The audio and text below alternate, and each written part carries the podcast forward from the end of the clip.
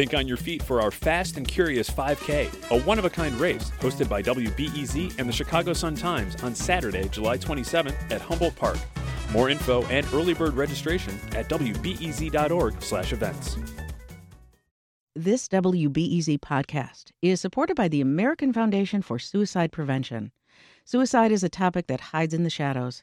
It's time we talk away the dark, learn how to spot the warning signs for suicide, and how you can have an open, caring, real conversation to help save lives. Visit the American Foundation for Suicide Prevention to watch the new short film and learn more at afsp.org slash talkawaythedark. Hey, Reset fam, it's Sasha. Now, before we get to the show, I just wanted to let you know that WBEZ is in the middle of its early summer pledge drive. Now, if you're a fan of what we do here at Reset, then please consider giving to our station. When you do, you support not only our show, but also all the amazing local journalism at WBEZ and the Sun Times. You can do so by going to wbez.org slash donate. Thank you so much for your support. All right, on to the show. I'm Sasha Ann Simons, and this is Reset. Chicago families are asking for neighbors and city leaders to make streets safer for cyclists. Biking around Chicago is one of the many convenient ways to commute or take in some gorgeous sightseeing as the weather warms up. But road safety is a big concern. You might remember when three children died last summer after being struck by vehicles in separate incidents. It's reinvigorated calls from cycling advocates to make streets safer for bikers and drivers. Courtney Kueppers is a digital reporter and producer at WBEZ, and she checked in with parents who bike in the city with their kids. Courtney, I mentioned last summer when three kids died after being hit by a vehicle. Just remind us what happened there. Yeah, yeah, exactly. Tragically, three young kids died in just a three week span early yeah. last summer after being struck by vehicles. On June 2nd, two year old Rafi Cardenas was struck and killed by a driver while riding a mini scooter in Lincoln Square. And then just a week later, three year old Lily Shambrook was killed. She was riding on her mom's bicycle, and her mom was forced to go around a utility vehicle that yeah. was blocking the bike lane, as folks may remember. Mm-hmm. And then 11 year old 11 year old Jaylon James was killed uh, in a hit and run in Lawndale on June 16th when crossing the street with his brother. So it was so much tragedy, so close together, and such a loss for communities and certainly those families. And it really was a rallying cry for a lot of people, and especially for parents who bike in Chicago with their kids. Mm-hmm.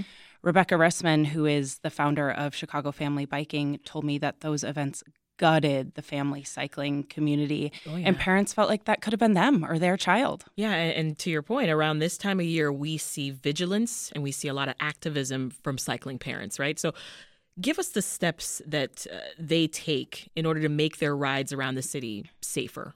Yeah safety, as you will not be surprised to know, is definitely the number one concern among parents who bike with their kids. So they do a lot of things to do that safely. And that includes doing a lot of prep work about where they're going to ride and what routes they take. Parents told me they try really hard to ride in protected bike lanes or they try and take low stress neighborhood neighborhood routes whenever possible. Anything to kind of get a little space between them and their kids and cars yeah. on the road. Makes sense. Yeah. Uh, Chicago drivers, they've uh, seen a lot more traffic on the roads too. This is in part, we know, due to construction on the Kennedy. Uh, which we've been talking about here on Reset, mm-hmm. street closures from the summer festivals and, and events uh, coming up, NASCAR included. What can drivers do to help make roads safer for not just them, but bikers? Yeah, I think we all know there is a lot of congestion out there yeah. right now. I think the bikers I spoke to would ask cars to slow down and maybe give them a little bit of extra space, especially when they are biking and traveling with young ones. I think it just can be really concerning to have a car too close. And I think the other thing I heard a lot from bikers is complaints about cars blocking bike lanes. That can make things. I hear that a lot too. Yeah, it can make things more dangerous um, and definitely more difficult to get around. And so that's just something maybe for drivers to keep in mind is that those bike lanes are really important for bikers traveling safely around yeah. the city. And one of the things parents are doing as they bike around with their, their kids, they're using cargo bikes. Yeah. Tell me more. Yeah, this is something I found out in my reporting. These cargo bikes that you may have seen are sort of becoming increasingly popular. These are the bikes that either have that big bucket up front where kids can sit and mm-hmm. have a seatbelt, or it positions kids in kind of this long tail seat in the back over the back wheel. Um, and as part of my reporting, I took a trip to Four Star Family Cyclery in Logan Square, and they specialize in these kinds of bikes and try to uh, aim towards families. And the owner of that store told me when a bike is designed to carry kids, it's going to be the safest possible option. Yeah. Are they expensive? They're really expensive. Yeah. They can be really expensive. And so that's a real barrier to folks being able to have one of those sort of the top end option with uh, an electric assist can run as much as $8,000. Wow. Yeah. That's a lot. It so, is. I mean, so that's, let's be realistic, not going to be an option for a lot of people. Definitely. Any other ways that parents are recommending that they keep their kids safe while they're riding? Yeah, for sure. There are some tried and true options that parents are a fan of. Um, maybe sort of the most classic is the pull behind trailer, the buggy that we've all seen, I'm yes. sure. And then there's the kid seat that can be positioned on sort of a regular bike. So there are definitely some options that parents look to. Good to know. Uh, some might be familiar, Courtney, with the uh, the cyclist movement critical mass, but for those who aren't, can you just explain what it is and then tell us about critical mass? Yeah, Critical Mass is a ride that happens monthly in Chicago, and it's sort of a, a, direct form of action to advocate for sharing streets and doing so safely. And I was not familiar until doing reporting for this story with its family friendly counterpart, Kiddical Mass. Um, but it's a popular family group ride that happens in various neighborhoods in the city. And it's a chance for parents to ride together with their kids. Mm-hmm. And parents I talk to say it definitely makes them feel safer. And it's a nice sort of introduction to riding on the road, especially for younger, newer riders. Yeah. And really, as you said, the, the point of this is to call attention to us sharing the roads, right? Definitely. Between pedestrians and folks on bikes and, and folks in cars. Um, you also write in your in your latest piece that the Divvy program, which is Lyft's bike sharing uh, system, that Divvy's expanded significantly when it comes to being in black and brown neighborhoods in the city. How's that impacted the biking community in, in those parts of uh, town? Yeah, definitely. So I spoke with Olatunji Oboi Reed, and he grew up biking as a kid in Chatham. And then by the time he was in middle school, he'd kind of stopped. You know, it wasn't the cool thing to do anymore. But then he got back into biking in his early 30s. And when he did so, he noticed real discrepancies between biking on the south and west sides mm-hmm. versus biking on the north side and downtown.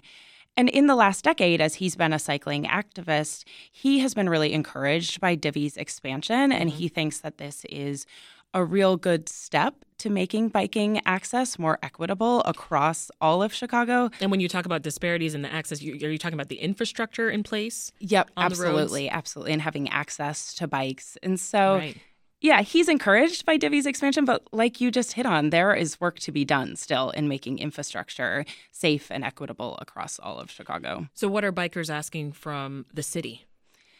Yeah. So last fall, as sort of in response to those tragedies we were talking about last summer, there was this group that formed this coalition called Safe Streets for All. And they have outlined some things that they want to see from the city the first and foremost, I think, is a protected and connected bike network citywide. I know you've talked about that on yes, Reset. Um, they also want to see the citywide speed limit lowered to 20 miles per hour. And they'd like to see stricter requirements on large utility vehicles, like equipping them with more safety features, like mirrors and side guards. And one sort of part of their platform that sort of was interesting and a little bit surprising to me, they also want to see improvements to CTA because they think that that is a way to allow people to live in the city car free or car light if they want to. Right, making C- CTA a more attractive option. Exactly. For folks, yep. right?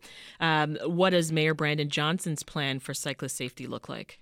Yeah, as a candidate, Johnson talked about biking and bike safety quite a bit. And that's something that really excited bikers and bike activists. Um, on the campaign trail, Johnson called for improving bike infrastructure, like adding more protected bike lanes and creating that dedicated bike grid that we've talked about.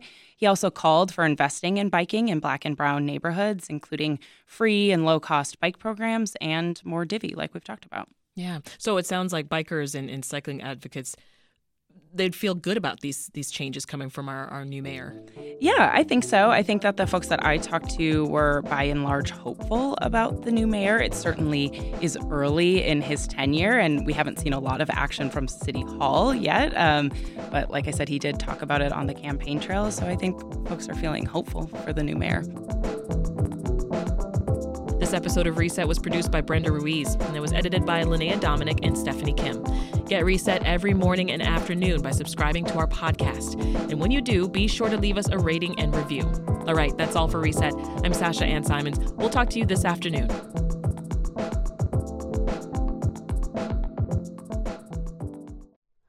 Hi, it's Terry Gross, the host of Fresh Air.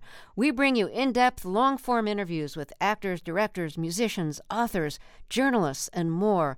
Listen to our Peabody Award winning Fresh Air podcast from WHYY and NPR.